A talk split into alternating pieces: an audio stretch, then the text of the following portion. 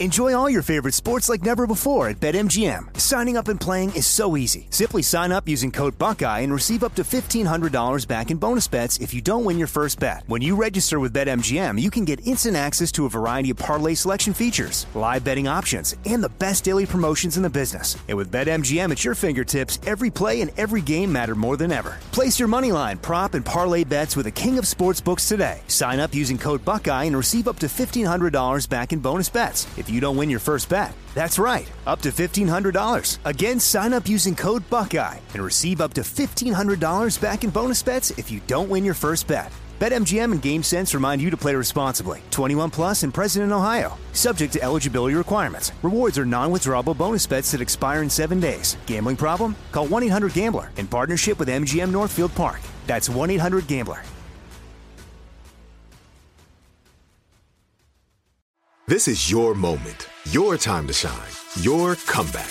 You're ready for the next step in your career and you want an education employers respect. So you're not just going back to school, you're coming back with Purdue Global. Backed by Purdue University, one of the nation's most respected public universities, Purdue Global is built for people who bring their life experience into the online classroom. Purdue Global, Purdue's online university for working adults. Start your comeback today at purdueglobal.edu.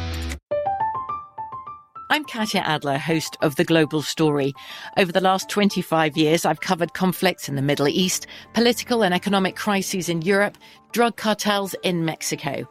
Now I'm covering the stories behind the news all over the world in conversation with those who break it. Join me Monday to Friday to find out what's happening, why, and what it all means. Follow The Global Story from the BBC wherever you listen to podcasts.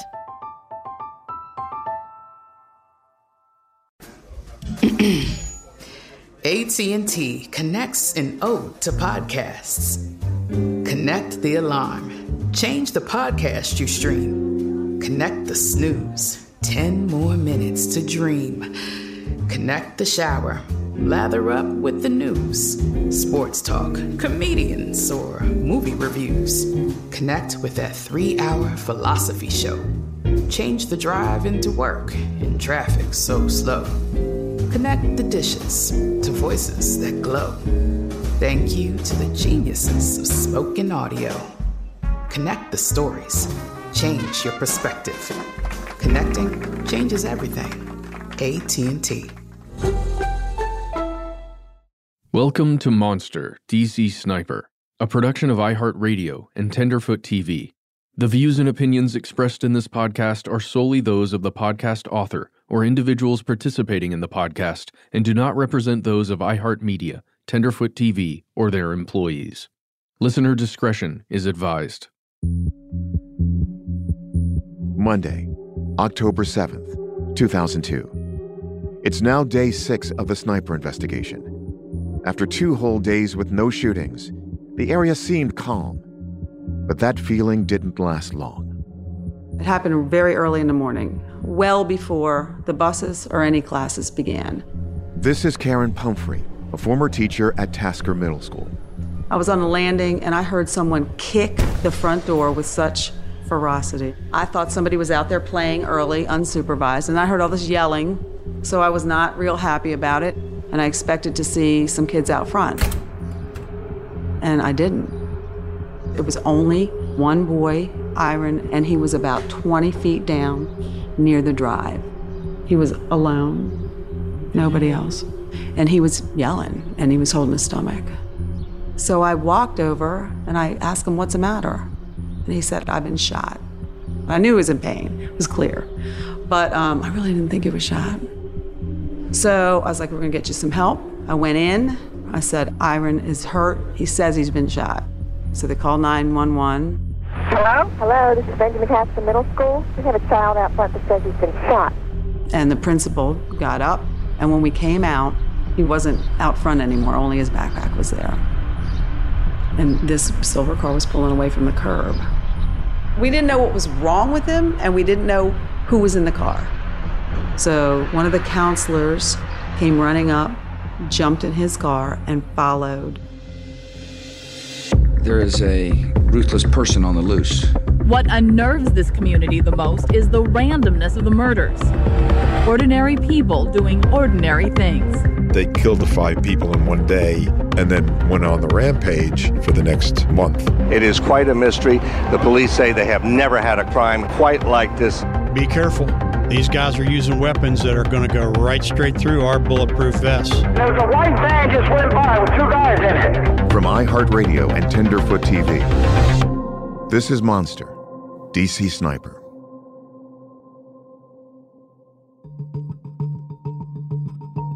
Thirteen-year-old Iran Brown arrived at Tasker Middle School at about 7:30 a.m. on October 7th. It seemed to be a completely normal Monday morning. Except, of course, a sniper was on the loose in the D.C. area. And on this morning, Iran Brown became the sniper's eighth victim. But before school officials could get help to him, Iran Brown disappeared. John Lloyd was the principal at Tasker Middle School. He explained what was happening to a 911 dispatcher. Hi, how are you? Hi, sir. I'm the principal of the school. Did somebody just drive off with him? Yeah. Yeah. I don't know where. I had no idea. It turns out, you know, his aunt had dropped him off and then went to pull away. It must have occurred immediately because she hadn't gotten out of the parking lot yet. And then it turns out she did hear the shot. So she came back. But we didn't know that. We didn't know who was taking him. Prince George's County Emergency Center. Can I help you? Oh my God. I think I'm going to be able to drive my nephew to the hospital. What's the matter with him? He just got shot. Is he is he conscious and not going to die. Iran Brown's aunt, Tanya Brown, actually called 911 as she rushed him to the hospital. Help me! Are you okay, Iran? Tanya was trapped in the morning rush hour traffic, and Iran was bleeding out in her car. Please, let me go! Let me go past! I gotta go past! Let me go past! Miss Brown. Please! Miss Brown. I need your phone number. But I'm almost there. I'm getting ready to turn in right now. He didn't see who shot him. He doesn't know. I didn't see anybody. And he didn't see anybody. No. Okay, go ahead and go in the ER. We're going to send an officer out, okay? Okay. All right. You know, we knew within 10 minutes, 15 minutes, that he was shot, that his injuries were extensive, and that he was going to be medevac to Children's. And then at that point, you know, the buses were starting to show up. The onslaught of media and police presence was just crazy. There were helicopters in the air from every news agency. The FBI was on site. And then, of course, immediately, like within minutes, parents start calling, I'm coming to get my kid. We had at the time maybe um, 1,300 kids, and by the end of the day, we had 23 left. I really understand that parents are concerned, but I think under the circumstances, the safest place for the children right now is inside of that building with adults. So we're not going to dismiss school. We're going to keep school in session, and we are going to secure students within buildings. I'm almost positive they said, do not come to the school, but I did make it to the school. So did hundreds of other parents. It's very difficult to tell a parent not to come to the school when your child could have been in danger. My name is Gerald Caver. I live in Brandywine, Maryland. I woke up that morning. I spoke to my wife and my kids, and from my understanding, she was going to take him to school. My son was attending Tasker Middle School. Of course, you do your normal kiss goodbye, have a good day, behave. As I was leaving home, I saw a bunch of police cars and ambulance and fire trucks over by the school. And I thought about stopping over there, but then I said, no, let me get out of here. It's too much traffic. So I get on Route 50 and I hear on the radio that breaking news a boy had been shot at Benjamin Tasker Middle School. So from that point, I'm driving fast down Route 50 to the school and calling my wife to find out what's going on. Did she take him to school? Is he okay? And she's not answering the phone. I went to the school. It was chaotic. There were children everywhere. There were parents everywhere. There were police, fire personnel, ambulance, EMTs. Unbelievable scene. And I'm walking through the parking lot. There was a lot of parents greeting their children in tears of joy that it wasn't their child that was shot. And I'm scanning and scanning. I finally located my son, who broke down in tears. And it was a big relief to know that he was okay. At the same time, I was sad my son actually took a class or two with the young man who was shot. Very emotional day. I mean, just to know that my son could have been a target. Was a scary feeling. Imagine learning that someone had been shot at your child's school. As a parent, there's no bigger fear than finding out it was your child who was injured. But while adults were coming to pick up their children, Iran Brown was rushed into surgery.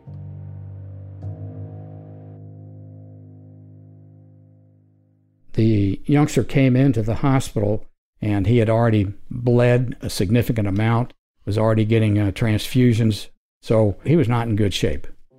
My name is Martin Eichelberger. I am a, a uh, pediatric surgeon at Children's National Medical Center. During the day, early morning, I happened to be called by our communications center. Said, look, you better look at the TV here because of the fact that there was some youngster that has just been shot. That was enough to know that we were going to have to operate on this youngster. Within what's called the golden hour, your chances of survival from any kind of injury is much greater if you can get surgical care within the first hour. So we started to get our team ready. What we did learn was that he had been taken to one of the urgent care centers that was close to this middle school. They did a terrific job over there of resuscitating this youngster by making sure he had an IV. They put a tube in his chest because he had been shot in his uh, left chest. Took probably a half hour from the time he was shot to the time he got to us. During the operation, there were a lot of different steps that were involved. He had a gunshot wound just underneath his uh, xiphoid, and it went through the rib and ended up, if you can think of a trajectory up towards his uh, scapula the tip of his scapula, which is a little bit on the lower side.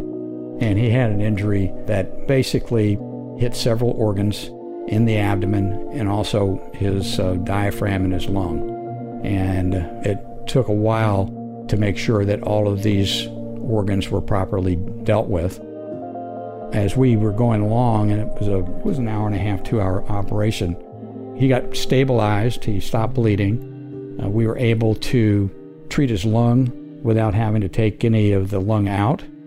A couple of the other organs uh, similarly were partially had to be removed, but in general, he tolerated it very, very well. He's lucky because the bullet, uh, you know, if the angle had been just a little bit more towards the middle, it would have hit his heart. You know, there's nothing really we probably would have been able to do. So even though we have a great team, not all patients survive. And so we were happy just to have him stable. And during that time, there was uh, an effort by the enforcement community to try to retrieve the bullet. Dr. Eichelberger's colleague, Kurt Newman, was in charge of communicating with the police.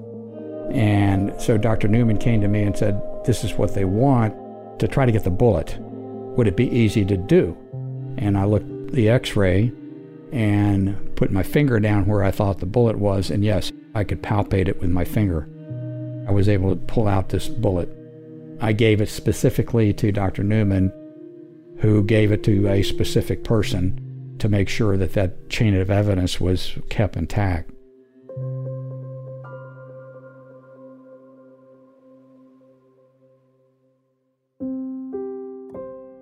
When we were contacted about what had happened, and of course, we all sat in shock. We just couldn't believe, and we kept asking, Are you sure? Are you sure? My name is Dr. Wayne R. Curtis, cousin to um, the Brown family. We were obviously very scared and anxious about what was going to happen with him having gotten shot like that at such a young age and that he would come out of it okay. But as time told, he's doing okay. But at that time, we, we were just all just concerned for his life. We went to the hospital with my sons to visit with him. At that point in time, there was a request to meet with the press. National media wanted Iran Brown's parents to provide a statement, but Curtis says the parents were still processing their shock. So as we came out the back of the hospital to approach the press corps, you can imagine if you're not confronted something like that before and you've got, I mean, God, it must have been 50 people with cameras and asking questions and it can be unnerving. As we were walking out the hallway, I don't think we got more than five steps onto the sidewalk after the building and just said, look, we can't do this. You should do this. And I said, okay, I'll do it. He continues to remain in critical but stable condition. He's a fighter. We remain optimistic. As our doctors have told us, this is a marathon, not a sprint. But we are confident that we will make it to the finish line. You think about the magnitude of a child, any person getting shot, but you know, when children get shot, it sort of magnifies it even more. We had psychological issues from, from it occurring the uh, family as much as possible. They try to normalize his life and their lives uh, uh, of a very, very unfortunate tragedy. Iran Brown was alive and safe. But back at Tasker Middle School, authorities were still trying to make sense of the attack. What kind of person would shoot a 13 year old? Soon, police will get a major clue a communication from the snipers.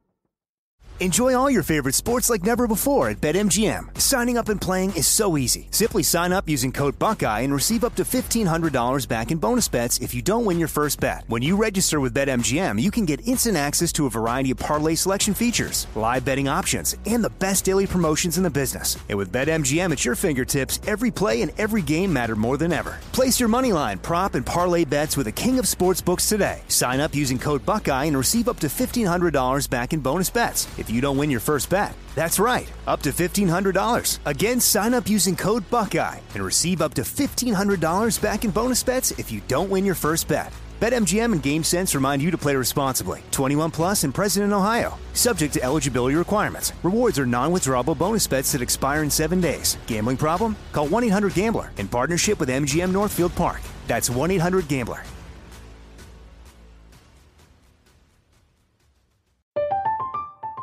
I'm Katya Adler, host of The Global Story. Over the last 25 years, I've covered conflicts in the Middle East, political and economic crises in Europe, drug cartels in Mexico. Now I'm covering the stories behind the news all over the world in conversation with those who break it. Join me Monday to Friday to find out what's happening, why, and what it all means.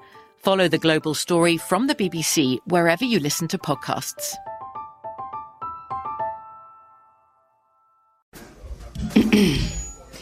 AT&T connects an ode to podcasts. Connect the alarm. Change the podcast you stream. Connect the snooze. 10 more minutes to dream. Connect the shower. Lather up with the news. Sports talk, comedians, or movie reviews. Connect with that three hour philosophy show. Change the drive into work in traffic so slow. Connect the dishes to voices that glow. Thank you to the geniuses of spoken audio. Connect the stories. Change your perspective. Connecting changes everything. AT&T. We went from normal life, healthy child to acute lymphoblastic leukemia or B cell ALL. The St. Jude team came up to get CJ via ambulance. Shortly after that, I noticed a rainbow. It meant that there was hope. We were driving into hope. To have hope is to have your child healthy, and we have that because of St. Jude. You can help kids fight childhood cancer. Please become a St. Jude Partner in Hope today by visiting musicgives.org.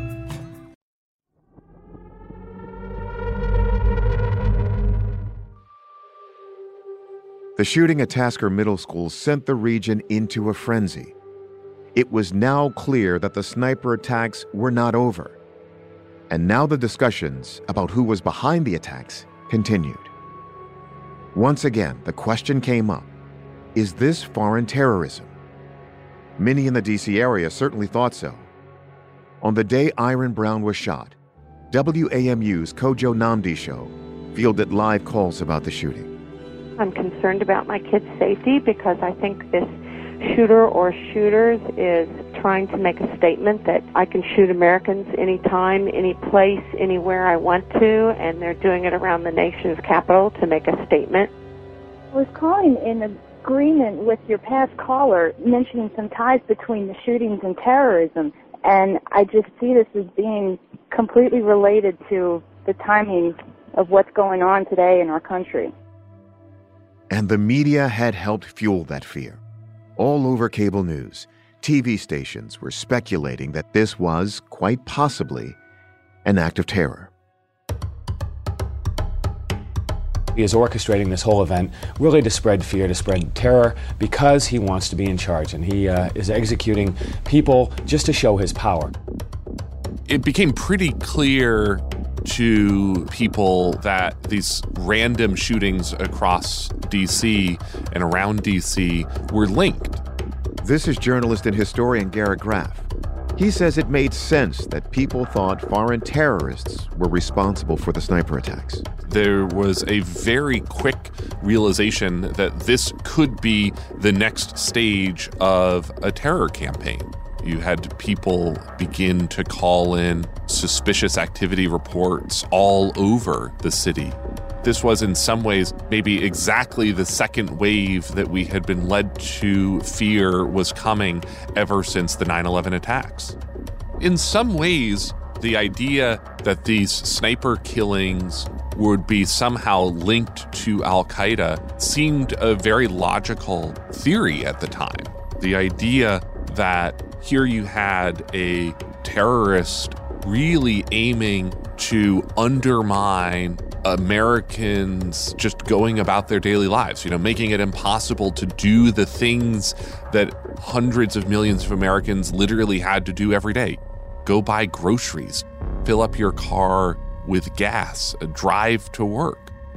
The attacks on these commuters, these workers, these families around DC, in some ways seemed a very logical next stage of Al Qaeda targeting the homeland and really threatened to make ordinary daily life in America insecure. While the country was debating who was behind these attacks, investigators were working to find the sniper. Following the shooting of Iran Brown, police shut down the area surrounding Tasker Middle School. They began searching, looking for any clues. Benjamin Tasker Middle School, where Iran Brown was shot, is around 20 miles east of Washington, D.C., and about 75 miles northeast of where the last shooting occurred in Spotsylvania, Virginia. Was there something special about this school that drew the snipers this far out? I went to see for myself. And as we pulled up, I noticed the school was right next to a highway, Route 50, and it was surrounded by thick wooded areas. Maybe this was the ideal spot to hide with a quick getaway nearby. It was in these woods that authorities searched for evidence after the shooting. I asked one of the investigators to meet me here and walk me through what happened on the morning of October 7th. My name is Mike Pio with the United States Marshal Service. I oversee our canine operations program. And back in 2002, my partner was uh, explosive detection canine Beacon, and he was trained for explosives and weapons detection. I'm curious as to the jurisdictional lines here, right? A, a number of agencies are here. Tell me why the U.S. Marshal Service is called in. So it's about resources. We're not coming in here to obviously lead the investigation. This is PG County, so uh, obviously PG County Police Department, this is their scene, but there's not a lot of dogs back then that were trained specifically to find guns and shell casings. They had bomb dogs, but some of the bomb dogs are not trained to that level of evidence recovery. ATF trained dogs literally are sniffing explosives probably multiple times a day because we have to feed them.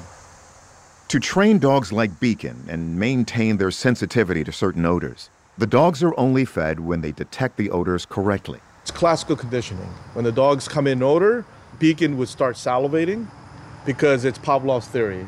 You know, the bell rings, he anticipates getting the food coming in, so they automatically salivate. So those are the changes that we look for. So if the dog says, "Hey, I give you the indication that the contract is you have to pay me," The, the payment is the food. So, Michael, take me back to the day. How does that day start for you? On October 7th, 2002, by the time I got here, it was a pretty chaotic scene. They had the streets blocked off, a lot of law enforcement, a lot of onlookers, a lot of media. The one thing that really struck to me was the, actually where we're standing right now was uh, Iran Brown's backpack. You could see definitely see a little bit of pool of blood that was still left there. Someone said that they saw somebody or heard a gunshot on the front of the school up on that hill. So that would be across the street from the school. Across the street. And of course, that white box truck. They said that they saw a white box truck. That up in the hill to here kind of didn't make sense to us. You would have to literally bend the bullet if that was how the shot was taken. Well, if you were to do the shooting, where would you put yourself? The obvious place was probably right in the woods. So from the front of the building, the right side, if you walk out of the school on the right side, there's a little bit of uh, wooded area and then it goes to a park. So I selected my search area and actually started to search. We started in searching. We get to about midway in, maybe seven to 10 feet out to the wood line, and there was a tree and there was a huge branch that was fallen down. He stopped and he searched the branch that was on the ground. And honestly, I actually wasn't paying attention to him at that point because I was actually watching my step. So I had turned my head to look at where I'm gonna put my foot next. I heard the PG County officer said, "Hey, look at your dog." So I turned around. He started to bracket. Bracket meaning he's in order, but he wants to get to where the, the most of the odor is coming from. Left to right, left to right, left to right. Boom, he sniffs and he sits, and a big drool comes out. So once that occurred, uh, we stopped. PG County officer, the PG County officer, the SWAT officer, one of the officers went out, got some of the evidence technicians to come in, and they all start to actually literally search the, this area. And then I was told that a shell casing was located. If you step back five, ten feet, unless you really look, you're not going to see somebody hiding in there. So if you kind of actually look, it's a perfect line of sight. So I fully believe that he may have laid that rifle right on that piece of wood, took the shot, the shell casing comes out, and it's that area where they located the shell casing. And with that, they work their way backwards, and that's where they find the tarot card.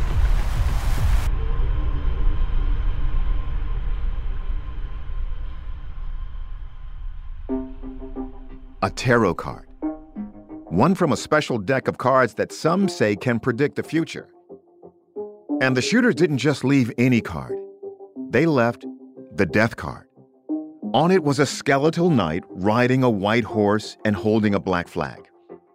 This image is said to show that no one escapes death, whether rich or poor, young or old. The card seemed to perfectly capture the sniper's MO. No one is safe. Everyone is vulnerable. But the more disturbing aspect was what was written on the card. For you, Mr. Police, call me God. Do not release to the press. Now they've got a God complex. This is retired Maryland State Police Lieutenant David Reichenbach. So at least we're starting to get a picture of what we're dealing with here. That card, at that time, I didn't even know about it, and I was the commander in charge of the criminal intelligence part of it. That was kept very, very close to the vest, and for good reason. We didn't want that to get out there. But unfortunately, it did. You know, the, the following day, which was Tuesday, October 8th, WUSA Channel 9 breaks the story about the tarot card. And for us, that was a punch in the gut. More about that calling card. It was left at the scene of the most recent shooting. That's the school in Prince George's County. It was a card from a fortune telling deck that's known as the Death Card, with a note written on it Dear policeman, I am God. It's the latest chilling development in this chilling case and massive investigation. That wasn't supposed to be released. That didn't need to be released at that point. And there it is, all over network news which meant we had an internal leak that actually plagued this investigation throughout the entire 23 days. Quite honestly, evidence was getting leaked that you want to hold close to the vest. And there's a couple of reasons behind that.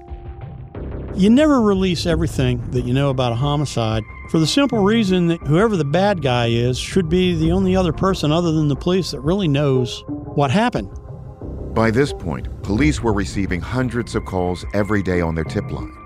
Now that the tarot card information was public, the number of calls only increased. And at times, the phones were so busy that callers couldn't get through. It became too much for police to handle, and they had trouble figuring out which tips were good and which ones weren't. With everything being put out there in the media, now we've got what I always called our confessors calling, confessing that they're the shooters. I'm the sniper. Excuse me? Hello? Yo, this is the sniper. I want to kill someone. I'm tired of this shit. I'm just going to turn myself in. There's all sorts of psychological reasons why people do that, but it happens all the time. And the more media attention a case has, the more of these kind of folks that you have come out of the woodwork for whatever reason. And fortunately, most of the time you can quickly dispel them and eliminate them very quickly because they don't have enough information. They can't even describe the crime scene, so you know they didn't do it. However, with all the information being out there and now the tarot card, these people are calling with enough information that you just can't ignore them. So now these folks had to go on the suspect list. So it was creating quite a few red herrings for us.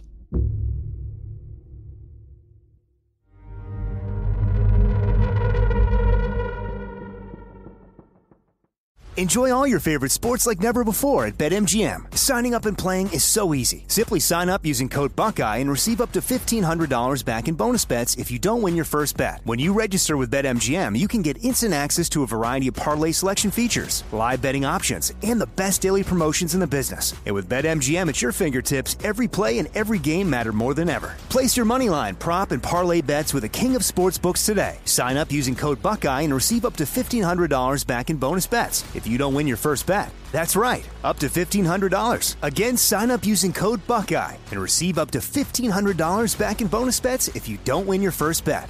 BetMGM and GameSense remind you to play responsibly. 21 plus and present in Ohio. Subject to eligibility requirements. Rewards are non-withdrawable bonus bets that expire in seven days. Gambling problem? Call 1-800-GAMBLER in partnership with MGM Northfield Park. That's 1-800-GAMBLER.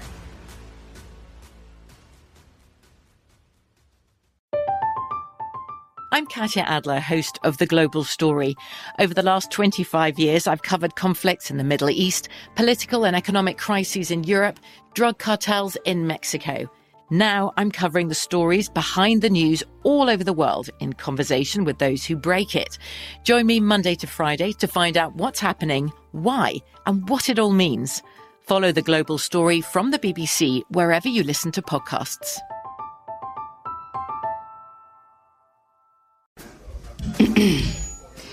AT&T connects an ode to podcasts.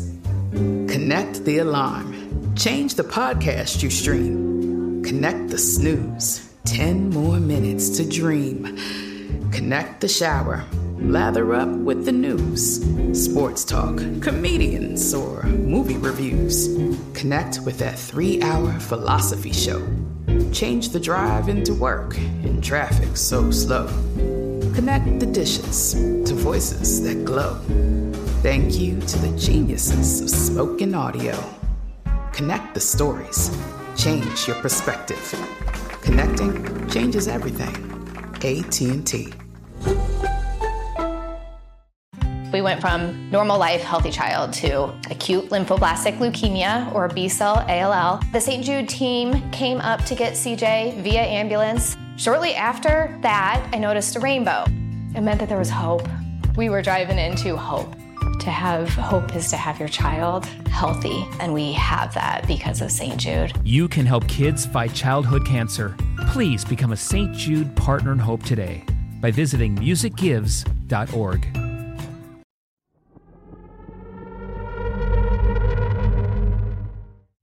Police weren't happy about the tarot card getting leaked to the public, but the media felt it was necessary to publish that information. Dave Statter was a reporter for Channel 9. His station broke the story about the tarot card.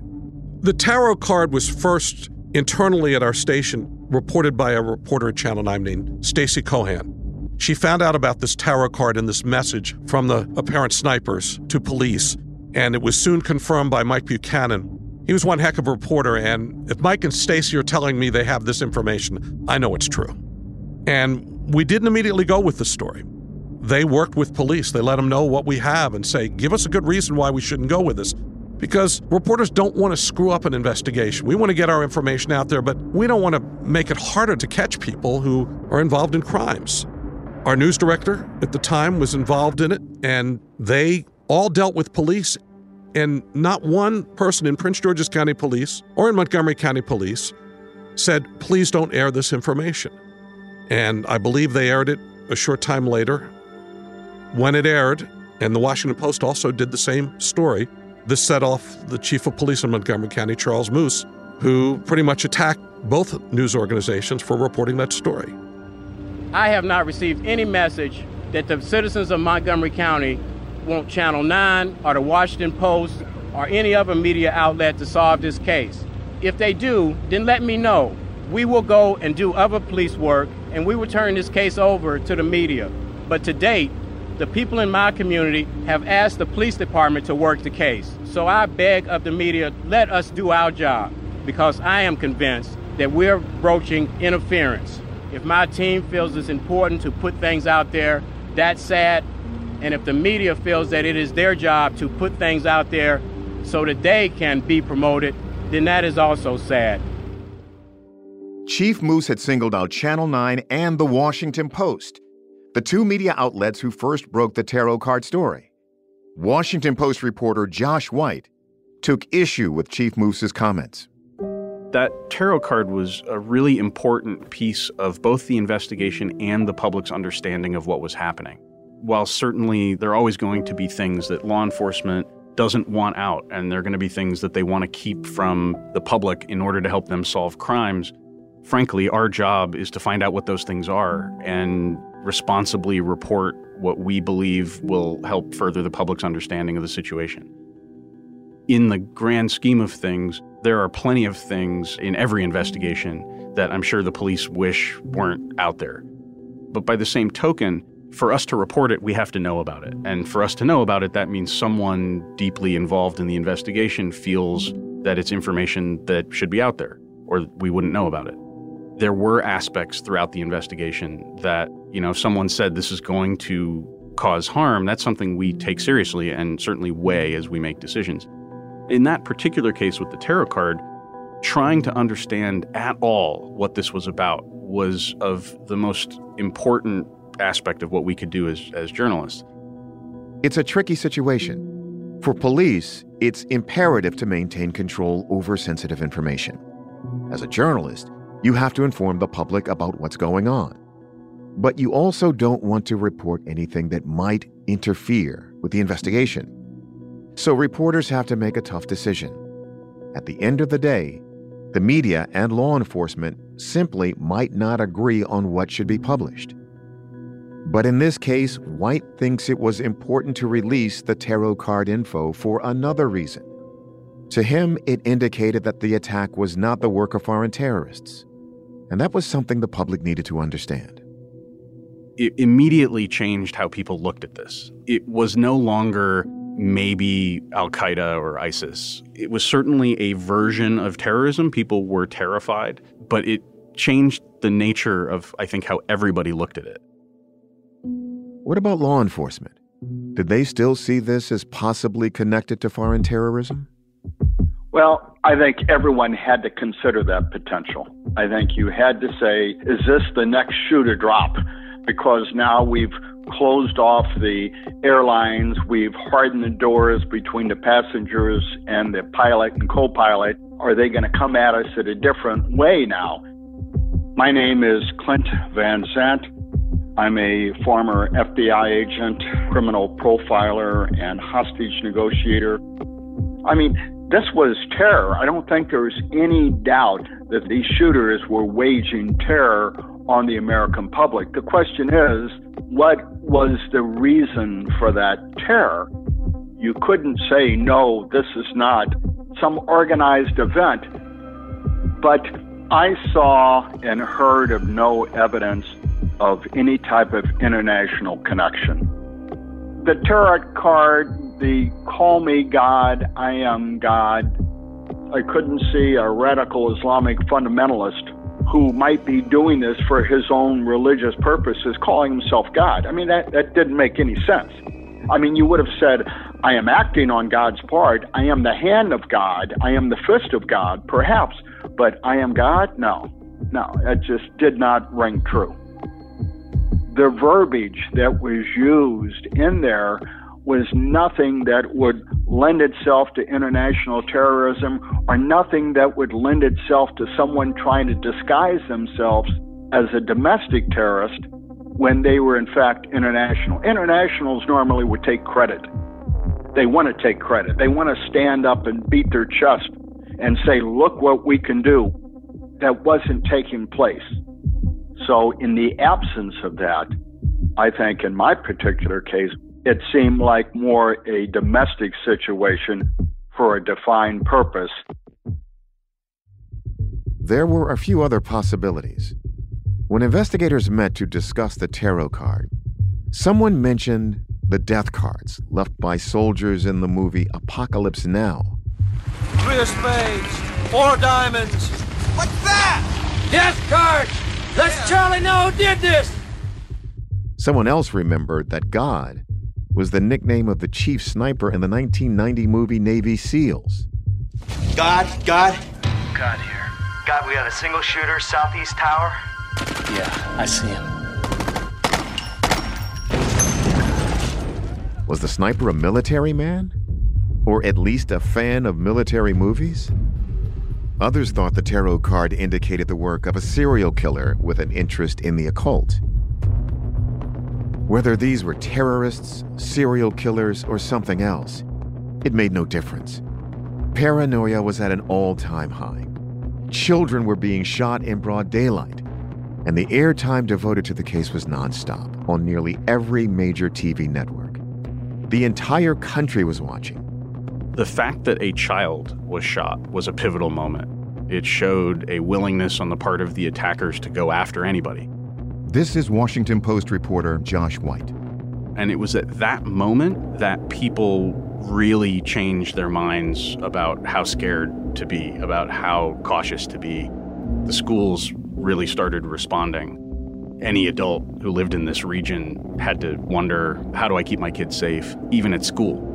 And it was knowledge that they were willing to invade even our what are considered to be some of our safest spaces. Even President George W. Bush weighed in about the shooting of Iran Brown a few days later. The president, number one, is wanting to make certain that all the resources of the federal government have been made available through the ATF, through the FBI, and through other agencies of the federal government as well to help the local law enforcement community, and that's been done. The president urges people to take all reasonable and prudent cautions that the law enforcement community indicates that should be taken. First of all, I'm just sick to my stomach to think that there is a cold blooded killer at home taking innocent life. I weep for those who've lost their loved ones. The idea of moms taking their kids to school and sheltering them from a potential sniper attack is, is not the American I know. Yeah, sniper attacks, well, it is a form of terrorism, but in terms of the terrorism that we think of, we have no evidence one way or the other, obviously. But anytime anybody is randomly shooting, randomly killing, randomly taking life, it's a cold blooded murder. It, you know, it's a sick mind.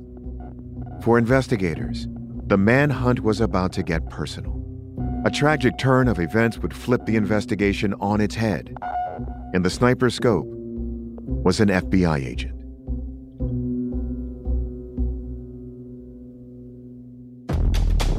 Next time on Monster, DC Sniper. I was absolutely sure that we were going to get a shooting. I got a call from a source saying you need to get out to Manassas. There's been another one.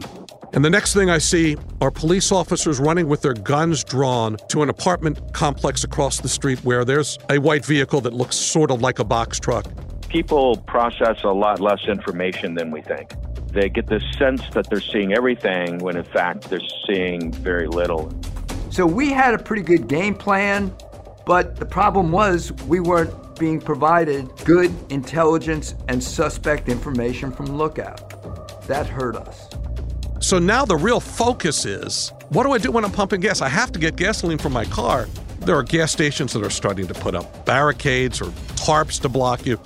It showed that if somebody wants to go after someone who they have no connection to randomly in a metropolitan area that has millions of people, what's stopping them? Monster DC Sniper is a 15 episode podcast hosted by Tony Harris and produced by iHeartRadio and Tenderfoot TV. Matt Frederick and Alex Williams are executive producers on behalf of iHeartRadio, alongside producers Trevor Young, Ben Keebrick, and Josh Thane. Payne Lindsay and Donald Albright are executive producers on behalf of Tenderfoot TV, alongside producers Meredith Stedman and Christina Dana. Original music is by Makeup and Vanity Set. Special thanks to WAMU, American University Radio, for usage of clips originally broadcast on October 7, 2002, on The Kojo Nnamdi Show. If you haven't already, be sure to check out the first two seasons Atlanta Monster and Monster the Zodiac Killer. If you have questions or comments, email us at monster at iheartmedia.com or you can call us at 1 833 285 6667. Thanks for listening.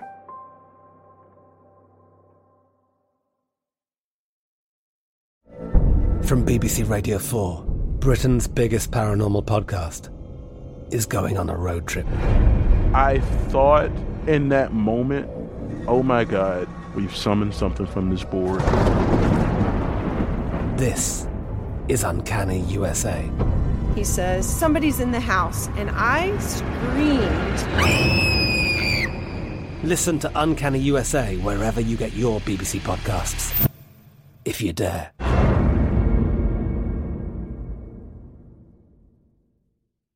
We went from normal life, healthy child to acute lymphoblastic leukemia or B cell ALL. The St. Jude team came up to get CJ via ambulance. Shortly after that, I noticed a rainbow.